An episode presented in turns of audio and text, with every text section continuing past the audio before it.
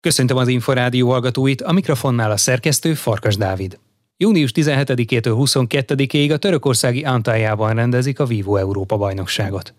Női kartban Battai Sugár, Katona Renáta, Pusztai Liza és Szűs Luca alkotja a csapatot, törben Kondric Kata, Mohamed Aida és Pásztor Flóra, illetve egyéniben Pölc Anna, csapatban Lubkovics Dóra szerepelhet. Női párbajtörben Kunanna, Muhari Eszter Nagy Kinga, illetve egyéniben Balog Bella, csapatban Büki Lili utazhat.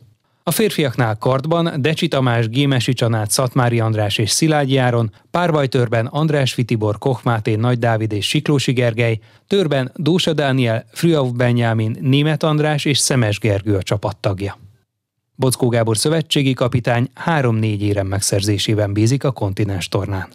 Az év fő eseményét, a Kairói világbajnokságot július 15-től rendezik.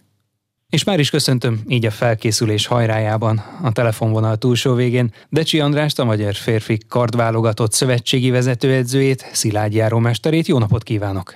Szép napot kívánok mindenkinek! Milyen feladatok maradtak még hátra az elutazásig? Hát itt most már tényleg csak a finom hangolásról van szó, hiszen szerda reggel utazunk Törökországi Antáliába, de a holnapi nap folyamán még itt egyéni iskolázás, illetve egy kis vívással készülünk, illetve hangolunk a az egyéni majd a csapat Európa bajnokságra. Mennyire fontos a férfi kardozóknak ez a mostani kontinens torna? Minden nemzetközi világversenyre úgy utaznak ki férfi kardozóink, legyen Európa bajnokságról, világbajnokságról, vagy olimpiáról szó, hogy mindegyéniben, mind csapatban az éremszerzés a cél, az ott az adott versenynapon az adott diszpozíció határozza meg, hogy ez mennyire fényes, azon vagyunk, azon mm, dolgozunk mindannyian, hogy minél fényesebb érmeket szerezzünk.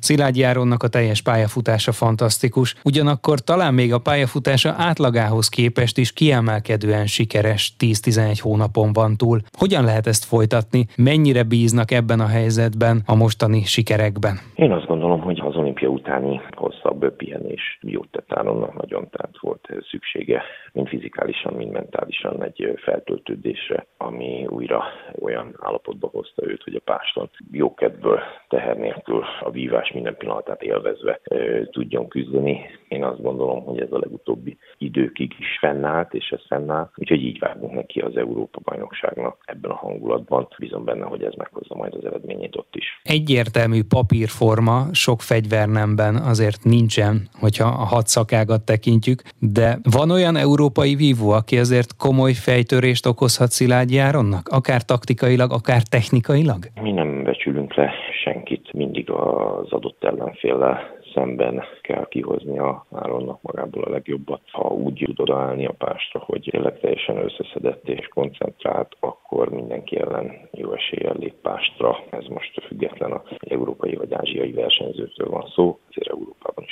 meghatározók a nemzetközi mezőnyben, de mondom, ez ellenféltől független, hogy Áron azokat hogyan fogja kezelni ha jól jön ki a csapatnak, és hogyha mindenki jó formát mutat, akkor ugye a csapatversenyben is akár a legfényesebb éremért is küzdhet az együttes. Nyilván ez a cél, igen. Ugye az utóbbi két évben nem volt Európa bajnoksága sajnálatos világjárvány miatt. Legutóbb 2019-ben Düsseldorfban vívhattunk döntőt, akkor nem sikerült. Nyilván most is az a cél, hogy sikerüljön minél előrébb végezni. Bízunk benne, hogy sikerül minél fényesebb érmet hazahozni majd. Hogyan építi fel ezt a következő másfél hónapot.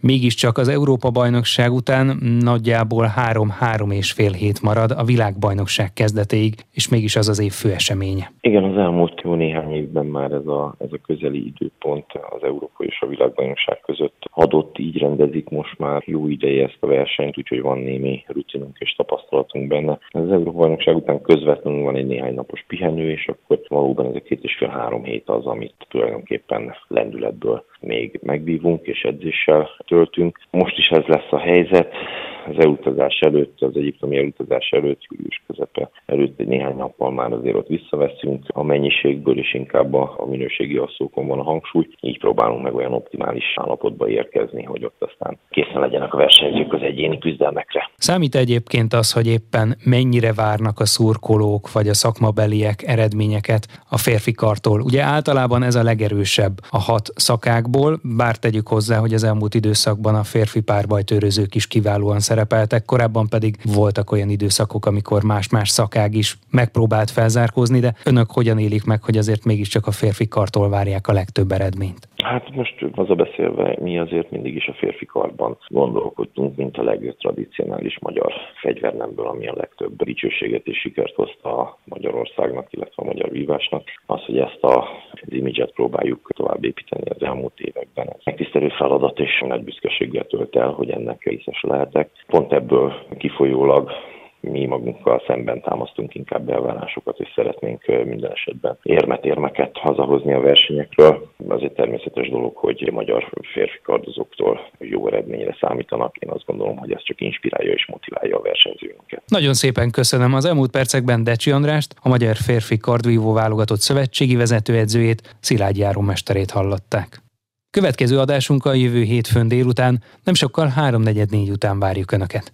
Korábbi műsorainkat megtalálják az Inforádió honlapján a www.infostart.hu oldalon. Most megköszöni figyelmüket a szerkesztő Farkas Dávid.